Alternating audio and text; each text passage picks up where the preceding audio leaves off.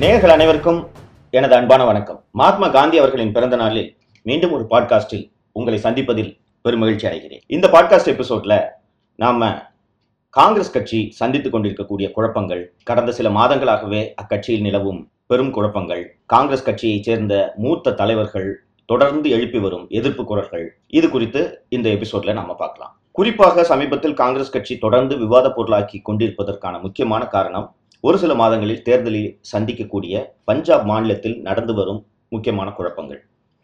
அங்கே காங்கிரஸ் கட்சியில் சேர்ந்த திரு முன்னாள் கிரிக்கெட் வீரர் திரு சித்து அவர்கள் அவரோட அவரை வந்து பஞ்சாப் முதலமைச்சராக்க வேண்டும் என்று தொடக்கத்தில் கோரிக்கை வைக்கிறார். அதன் பின்னர் அந்த கோரிக்கை ஏற்கப்படாத காரணத்தால் முதல்வர் பதவியை விட்டு திரு கேப்டன் அமிர் அமரிந்தர் சிங் அவர்களை நீக்காவிட்டால் காங்கிரஸ் கட்சியிலிருந்து சில எம்எல்ஏக்களை பிரித்து கழகத்தை விளைவிப்பேன் என்று மிரட்டுகிறார்.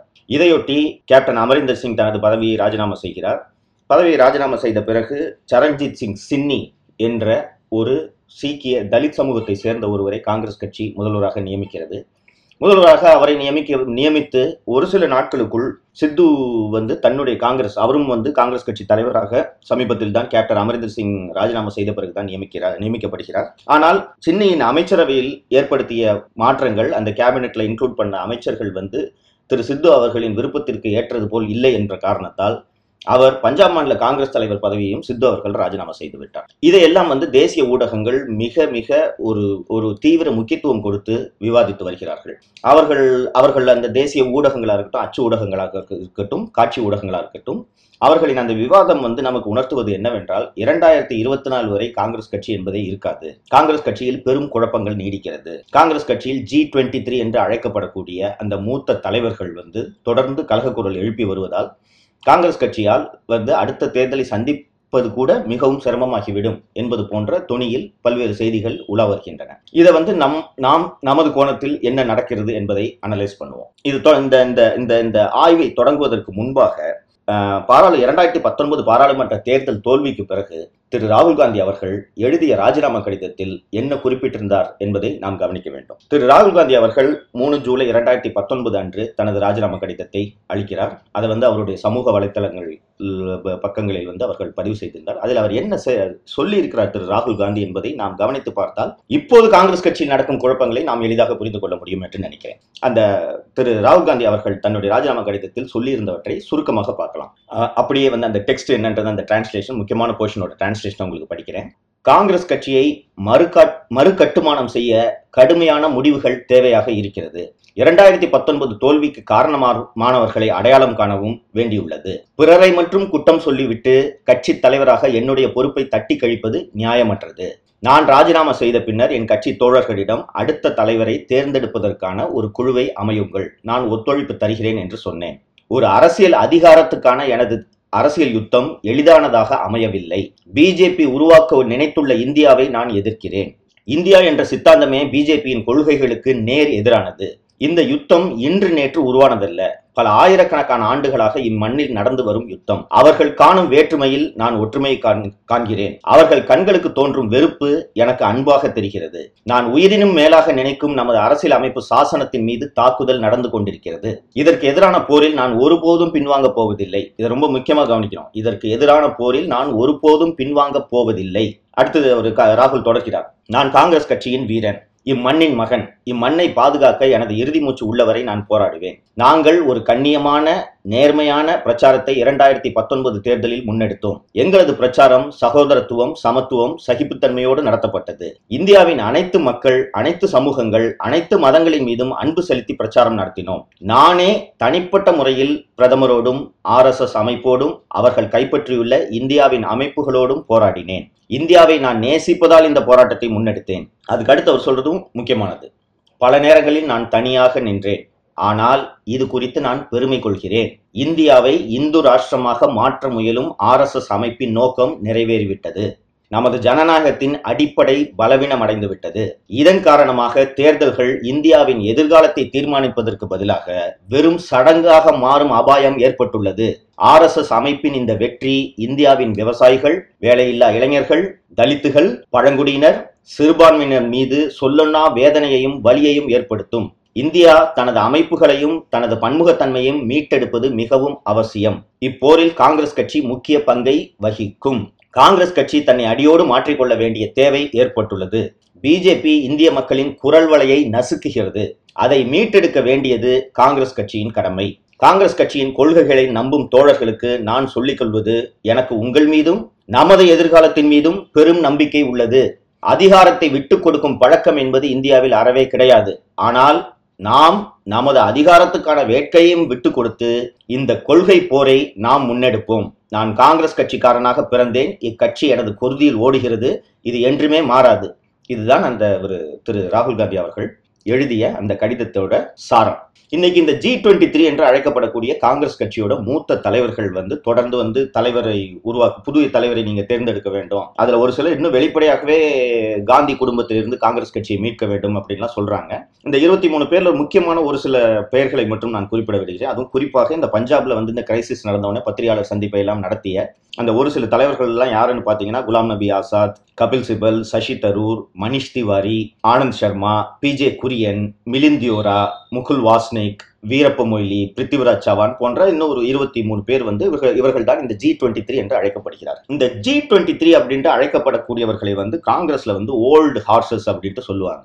இவர்கள் எல்லாம் யார் என்று கேட்டீர்கள் என்றால் இவர்கள் எல்லாம் தங்களது குளிரூட்டப்பட்ட தங்களது அறைகளை விட்டோ தங்களது கணினிகளை விட்டோ இங்கும் இங்கும் அங்கும் கூட நகர்வது இல்லை இவர்கள் அனைவரும் ஆங்கிலத்தில் ஆம்சேர் பாலிடிக்ஸ் என்று சொல்வார்கள். உட்கார்ந்து சேர்ல உட்கார்ந்துக்கிட்டு அந்த இடத்தை விட்டு நகர்றதே கிடையாது தொண்டர்களை சந்திப்பது கிடையாது. இந்த இருபத்தி மூணு தலைவர்களும் தங்களது தொகுதியில் சென்று அவர்கள் ஏதாவது ஒரு தொகுதியை தேர்ந்தெடுத்து அங்க போய் அவங்க போட்டியிட்டாங்கன்னா அவர்கள் சொந்த மாவட்டத்திலே சொந்த ஊரிலே போட்டியிட்டால் கூட அவர்களுக்கு எந்த தொண்டர்களின் ஆதரவும் கிடையாது. இவர்களால் தனிப்பட்ட முறையில் ஒரு தேர்தலை ஜெயிப்பதற்கான எந்த விதமான ஆதரவும் மக்கள் ஆதரவும் இவர்களுக்கு கிடையாது.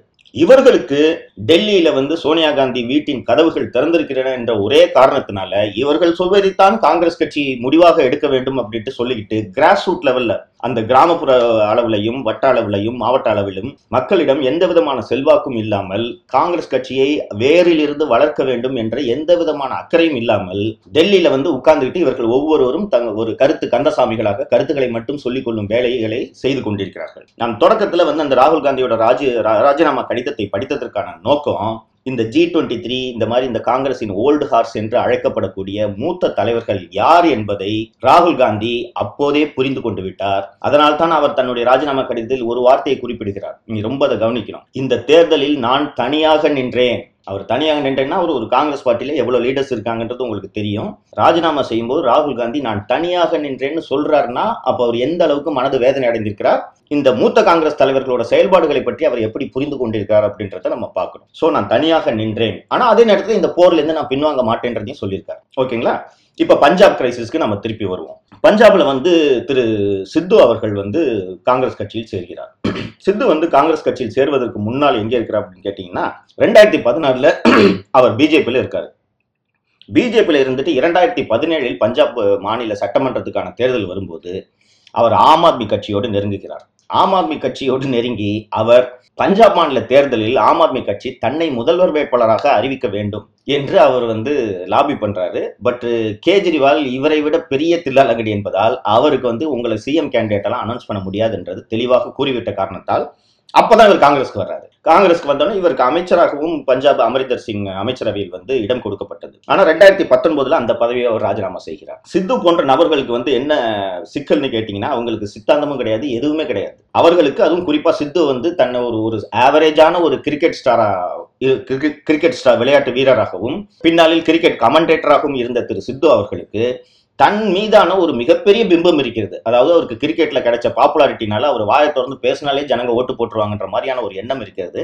இது போன்ற ஒரு இன்டிசிப்ளினை வந்து காங்கிரஸ் கட்சி மட்டுமல்ல எந்த கட்சியுமே அனுமதிக்க முடியாது. இதனால் மிக மிக கவனமாகத்தான் அமரிந்தர் சிங்கை பதவியை ராஜினாமா செய்ய வைத்ததும் திரு சித்துவை பஞ்சாப் மாநில காங்கிரஸ் கட்சி தலைவராக உருவாக்கியதும் நடந்திருக்கிறது என்றுதான் அரசியல் பார்வையாளர்களும் கருதுகிறார்கள் நானும் கருதுகிறேன். குறிப்பாக திரு அமரிந்தர் சிங் அவர்களை வந்து நீக்க வேண்டிய தேவை வந்து ஏற்பட்டு விட்டது என்பதை திரு ராகுல் காந்தி அவர்கள் உணர்ந்தார். அமரிந்தர் சிங் வந்து ஏன் வந்து நீக்க வேண்டும் என்றால் அவருக்கு வந்து ரொம்ப அன்பாப்புலர் ஆயிட்டாரு. அங்கே இருக்கக்கூடிய அகாலிதள் கட்சியோடு அவர் ரகசியமான உறவு வைத்துக் கொண்டிருக்கிறார். மேலும் அவர் வந்து தன்னுடைய சொந்த அமைச்சரவை சகாக்களை கூட தன் கட்சியின் எம்எல்ஏக்களை கூட சந்திப்பதில்லை. அவருடைய பண்ணை வீட்டில் இருந்து கொண்டு ஆட்சியை நடத்துகிறார் என்ற குற்றச்சாட்டு நீண்ட நெடுங்காலமாகவே திரு அமரிந்தர் சிங் அவர்கள் மீது இருந்து வருகிறது. அவர் வந்து ஒரு ரெண்டு தேர்தலில் ஜெயிச்சுக்கிறதுனால நம்ம நினைக்கிறது தான் காங்கிரஸ் கட்சி என்ற எண்ணம் திரு அமரிந்தர் சிங் அவர்களிடம் வந்துள்ளது. சோ முதல்ல அமரிந்தர் சிங் அவர்களை நீக்க வேண்டும். அமரிந்தர் சிங்கை நீக்கும் போது அவரை நீக்க வேண்டும் என்று தொடர்ந்து அழுத்தம் கொடுத்து வருவது யாரு அப்படின்னு கேட்டீங்கன்னா திரு சித்து அவர்கள் தான் அழுத்தம் கொடுத்து வருகிறார். சித்துவையும் பாசிஃபை பண்ணும் அமரிந்தர் சிங்கையும் பாசிஃபை பண்ணும். சோ என்ன பண்றாங்க?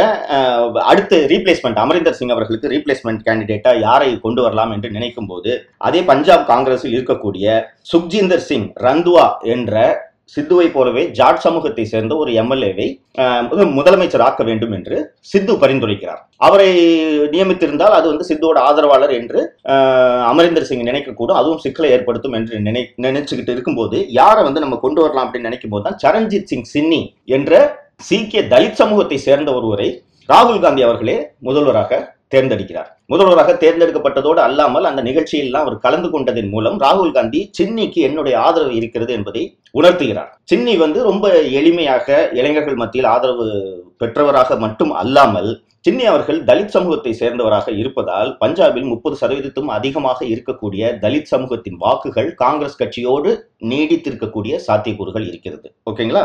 இப்போ சித்துவுடைய ஆதரவாளரான ஜாட் சமூகத்தை சேர்ந்த சுக்ஜிந்தர் சிங் ரந்த்வா என்பவரை ஒருவேளை முதல்வராக்கி இருந்தால் வரக்கூடிய தேர்தலில் காங்கிரஸ் கட்சி வெற்றி பெற்றிருந்தால் சித்து என்ன பண்ணியிருப்பாருன்னு கேட்டீங்கன்னா அந்த சுக்ஜிந்தர் சிங் ரந்துவா என்பவருக்கு பதிலாக என்னை முதல்வராக்குங்கள் என்று அப்போது கலக்கக்கூடிய உயர்த்தியிருப்பார். இப்போ ஒரே கல்லில் இரண்டு மாங்காய் என்று சொல்வது போல தலித் சமூகத்தை சேர்ந்த அமரிந்தர் சிங்குக்கும் விருப்பமுடையவராக அல்லாத இல்ல சித்துவுக்கும் பிடிக்காத ச- சரண்ஜித் சிங் சின்னி என்பவரை வந்து முதல்வர் ஆக்கியாச்சு. அவருக்கு ராகுல் காந்தியின் ஆதரவு இருக்கிறது என்பது தெரிஞ்சு போச்சு.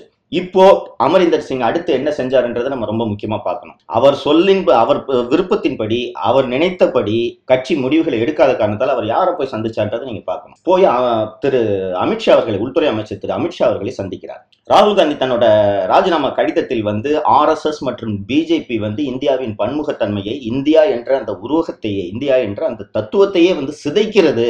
என் வாழ்நாளின் இறுதி மூச்சு வரை இதை எதிர்த்து போராடுவேன்ட்டு ஒரு பக்கம் ராகுல் காந்தி சொல்லிட்டு இருக்காரு. அமரிந்தர் சிங் அவர் நினைச்ச மாதிரி அவருக்கு பதவி கிடைக்கல. அவர் சொன்ன ஆளை முதலமைச்சர் ஆக்கலன்னு நேராக போய் மறுநாள் அமித்ஷாவை பாக்குறாருன்னா காங்கிரஸ் கட்சி எப்படிப்பட்ட ஒரு நிலைமையில இருக்குன்றது நீங்க பாக்குறீங்களா? சோ ராகுல் காந்தி நான் தனிமையாக நிற்கிறேன் தனியாக இதில் போரிட்டேன் அப்படின்னு சொல்றது எந்த அளவுக்கு உண்மை என்று உங்களுக்கு புரிகிறதா? சோ இப்போ அடுத்து ராகுல் காந்தி என்ன பிளான்ஸ் வச்சிருக்காரு அப்படின்றத பார்ப்போம். இப்போ அந்த ஓல்டு ஹார்ஸில் ஒருவரான திரு அமரேந்தர் சிங்கை தூக்கியாச்சு. தன்னை வந்து ஒரு மிகப்பெரிய ஆளுமையாக கருதி கொண்டிருக்கக்கூடிய சித்து அவர்களே அவர் அவராகவே காங்கிரஸ் கட்சி தலைவர் பதவியை ராஜினாமா செய்வதற்கான வேலைகளும் நடந்துச்சு. அவரும் ராஜினாமா செஞ்சுட்டாரு. அதற்கு அடுத்து இப்ப இந்த சரண்ஜித் சிங் சின்னி அவர்களை முதல்வராக்கியதன் மூலம் தலித் சமூகத்தினர் மட்டுமல்லாமல் இளைஞர்களிடத்திலும் அவர் செல்வாக்கு பெறுவதற்கான சாத்தியக்கூறுகள் இருக்கிறது என்பதை நாம் பார்க்க வேண்டும். அதே போல இந்த பஞ்சாபில் இந்த பக்கம் காங்கிரஸ்ல குழப்பங்கள் நடந்து கொண்டிருக்கிற அதே சமயத்தில் காங்கிரஸ்ல நடந்த முக்கியமான இரண்டு டெவலப்மெண்ட்ஸை வந்து நம்ம பார்க்கணும். என்ன மாதிரியான டெவலப்மெண்ட்ஸ் கேட்டீங்கன்னா பீகாரில் பிரபலமான இளைஞர்கள் மத்தியில் மிகவும் பிரபலமாக இருக்கக்கூடிய கம்யூனிஸ்ட் கட்சியைச் சேர்ந்த இந்திய கம்யூனிஸ்ட் கட்சி சிபிஐயை சேர்ந்த திரு கன்னியாகுமார் அவர்களை காங்கிரஸ் கட்சியில் ராகுல் காந்தி இணைத்துள்ளார். கன்னியாகுமாரோடு சேர்ந்து அக்கட்சியில் இணைந்த மற்றொருவர் யார் அப்படின்ட்டு நீங்க பாத்தீங்கன்னா திரு ஜிக்னேஷ் மேவானி. குஜராத்தில் சுயேட்சை எம்எல்ஏயாக இருக்கக்கூடிய திரு ஜிக்னேஷ் மேவானியை சேர்த்துள்ளார். குஜராத்தில் ஜிக்னேஷ் மேவானி மட்டுமல்லாமல் ஜிக்னேஷ் மேவானி தலித் சமூகத்தை சேர்ந்தவர். அதே மாநிலத்தைச் சேர்ந்த திரு ஹர்திக் பட்டேல் என்பவரையும் ஏற்கனவே வந்து அவர் காங்கிரஸ் கட்சியில் இணைத்துள்ளார். இதே போல நீங்க தமிழகத்தில் எடுத்துக்கிட்டீங்கன்னா ஐஏஎஸ் அதிகாரியாக இருந்து தனது பதவியை ராஜினாமா செய்த திரு சசிகாந்த் செந்தில் அவர்களுக்கு தமிழக காங்கிரஸ் கட்சியில் முக்கிய பொறுப்பு ஒருங்கிணைப்பாளர் என்ற ஒரு பொறுப்பு வழங்கப்பட்டுள்ளது. வெகு விரைவில் தமிழக காங்கிரஸ் கமிட்டியின் தலைமை மாற்றப்பட்டு காங்கிரஸ் கட்சியைச் சேர்ந்த எம்பி ஜோதிமணி அவர்கள் வந்து காங்கிரஸ் கட்சியின் தலைவராக ஆவதற்கான சாத்தியக்கூறுகள் உள்ளதாக காங்கிரஸ் கட்சி வட்டாரங்கள் தெரிவிக்கின்றன. சோ இப்போ நீங்க இந்த தமிழ்நாடு பஞ்சாப் பீகார் குஜராத் போன்ற மாநிலங்களில் ஒவ்வொரு இடங்களிலும் பார்த்தீங்கன்னா காங்கிரஸ் கட்சி ஒரு பண்ணையார்களின் கட்சி என்றே கிட்டத்தட்ட அரசியல் பார்வையாளர்களால் வர்ணிக்கப்படும். அது போல இந்த பண்ணையார்த்தனத்தோடு தங்களின் அதிகார திமிரோடு செயல்பட்டு நாங்கள் நினைப்பதுதான் கட்சி செய்ய வேண்டும் என்ற நினைப்போடு இருக்கக்கூடியவர்கள் எல்லாம் இனி காங்கிரஸ் கட்சியில் அதிகாரம் செலுத்த முடியாது என்ற செய்தியை காங்கிரஸ் கட்சியை சேர்ந்த அத்துணை பேருக்கும் திரு ராகுல் காந்தி அவர்கள் உணர்த்தி இருக்கிறார் என்றுதான் தோன்றுகிறது. இந்த ஜி டுவெண்ட்டி த்ரீன்ற இந்த குரூப் மக்களிடம் எந்த செல்வாக்கும் இல்லாத இந்த ஜி டுவெண்ட்டி த்ரீன்ற குரூப் தங்களது ஏசி அறைகளில் அமர்ந்து கொண்டு காங்கிரஸ் கட்சியை நாங்கள் தான் வழிநடத்துவோம் நாங்கள் சொல்வதை தான் காங்கிரஸ் கட்சி கேட்க வேண்டும் என்ற இந்த எண்ணங்களுக்கெல்லாம் முற்றுப்புள்ளி வைக்க வேண்டும் என்பதில் திரு ராகுல் காந்தி அவர்கள் உறுதியாக இருக்கிறார் என்றுதான் தோன்றுகிறது. இப்போது நடக்கக்கூடிய இந்த டெவலப்மெண்ட்ஸையும் ஜூலை இரண்டாயிரத்தி பத்தொன்பதில் மக்களவை தேர்தல் முடிவுகளுக்கு பிறகு திரு ராகுல் காந்தி அவர்கள் எழுதிய அந்த ராஜினாமா கடிதத்தையும் நாம் பொருத்தி பார்க்க வேண்டியதுதான். இன்னைக்கு நடந்து கொண்டிருக்கக்கூடிய டெவலப்மெண்ட்ஸை அணுகுவதற்கான சரியான ஒரு கோணமாக இருக்க முடியும் அப்படின்ட்டு நான் பாக்குறேன் இதையெல்லாம் வைத்து பார்க்கும்போது இரண்டாயிரத்தி இருபத்தி நாலு தேர்தல் என்பதை அதன் முக்கியத்துவத்தை திரு ராகுல் காந்தி அவர்கள் நன்றாக உணர்ந்திருக்கிறார் என்றுதான் நாம் புரிந்து கொள்ள முடிகிறது. என்ன காரணம் என்றால் இரண்டாயிரத்தி இருபத்தி நாலு தேர்தலை வந்து வெறும் பிஜேபியை வீழ்த்துவதற்கான தேர்தலாக மட்டும் நாம் பார்க்க முடியாது. ஏன்னா இரண்டாயிரத்தி இருபத்தி நாலுக்கு முன்பாகவே வந்து இன்னைக்கு இன்றைய நிலைமைக்கே நீங்க பாத்தீங்கன்னா நீதித்துறை தேர்தல் ஆணையம் உள்ளிட்ட அத்தனை அமைப்புகளையும் வந்து ஆர்எஸ்எஸ் சித்தாந்தத்தை சேர்ந்த நபர்களை வைத்து ஊடுருவ வைத்து அனைத்து இன்ஸ்டிடியூஷன்ஸையும் வந்து பிஜேபி சிதைத்து சிதைத்து ஏற்பட்டது. இந்தியா மட்டுமல்லாமல் இந்த இன்ஸ்டிடியூஷன்ஸையும் மீட்டெடுக்க வேண்டிய கடமை வந்து இரண்டாயிரத்தி இருபத்தி நாலு தேர்தலில் இருக்கிறது என்பதை திரு ராகுல் காந்தி அவர்கள் நன்றாகவே உணர்ந்திருக்கிறார். நாமும் அதை உணர வேண்டும். சோ அந்த மாதிரியான ஒரு ஹியூஜ் வார் அந்த ராகுல் காந்தி அவர்கள் ராஜினாமா கடிதத்திலே குறிப்பிட்டார். நான் வெறுமனே பிஜேபி மட்டும் எதிர்த்து போரிடவில்லை. பிஜேபி ஆர்எஸ்எஸ் இந்தியாவில் இருக்கக்கூடிய அனைத்து இன்ஸ்டியூஷன்ஸையும் எதிர்த்து நான் போராடினேன் அப்படின்றாரு. ஸோ அந்த அனைத்து இன்ஸ்டியூஷன்ஸையும் மீட்டெடுக்க வேண்டிய ஒரு மிகப்பெரிய கடமை நமக்கு இருக்கிறது. அந்த கடமை இருக்கும்போது காங்கிரஸ் கட்சி தங்களோட ரூட்ஸ்லேயே வந்து இவ்வளவு கோளாறுகளை வைத்துக்கொண்டு இந்த தேர்தலை சந்திப்பது என்பது மீண்டும் இதைவிட மிகப்பெரிய படுதோல்வியில் காங்கிரஸ் கட்சியை வந்து அந்த அந்த ஆர்கனைசேஷனல் வீக்னஸ் தள்ளுவதோடு மட்டுமல்லாமல் வரக்கூடிய நாட்களில் அந்த தேர்தலில் மீண்டும் பிஜேபி வெற்றி பெற்று ஆட்சி அமைக்குமே ஆனால் அதற்கு பிறகு தேர்தல் நடக்குமா என்பதே சந்தேகமாக இருக்கிறது. மேலும் பிஜேபியை தவிர்த்து இந்தியாவில் வேறு எந்த கட்சியும் இருக்குமா என்பதே சந்தேகத்து சந்தேகத்திற்கு இடமான ஒரு சூழலை வந்து அது ஏற்படுத்தியுள்ளது. இப்படிப்பட்ட சூழ்நிலையில் காங்கிரஸ் கட்சியில் இப்போது ஏற்பட்டுள்ள குழப்பங்கள் ஒரு ஒரு ஒரு காங்கிரஸ் கட்சி மீண்டும் தன்னை புத்துயிர்ப்பு செய்வதற்கான திசையை நோக்கி நகர்கிறது என்றுதான் நான் பார்க்கிறேன். ஏனென்றால் கழகம் பிறந்தால் தான் நியாயம் பிறக்கும். நீங்கள் இந்த ஜி டுவெண்ட்டி த்ரீ லீடர்ஸ் இல்லை காங்கிரஸில் மூத்த தலைவர்கள் எல்லாம் அவர்கள் சொல்வதுபடியெல்லாம் நீங்கள் கேட்டுட்டு இருந்ததன் காரணமாக தான் கடந்த ஏழு ஆண்டுகளில் காங்கிரஸ் வரலாறு காணாத இந்த வீழ்ச்சியை சந்தித்துள்ளது. ஸோ டுவெண்ட்டி டுவெண்ட்டி ஃபோருக்கு முன்னாடி காங்கிரஸ் பார்ட்டியை ஃபர்ஸ்ட் ரிவைவ் பண்ணிட்டு அதற்கு பிறகு தேர்தலை சந்திக்கலாம் என்ற எண்ணத்தில் தான் திரு ராகுல் காந்தி அவர்கள் இப்படிப்பட்ட கடினமான முடிவுகளை எல்லாம் எடுக்கிறார் என்று நான் பார்க்கிறேன். அடுத்தடுத்து காங்கிரஸ் கட்சியில் என்னென்ன டெவலப்மெண்ட்ஸ் நடக்குதுன்றதை வரக்கூடிய நாட்களில் நாம் பார்ப்போம். மீண்டும் ஒரு அடுத்த பாட்காஸ்ட் எபிசோடில் உங்களை சந்திக்கிறேன். அதுவரை உங்களிடமிருந்து விடைபெறுவது சவுக்கு சங்கர். நன்றி.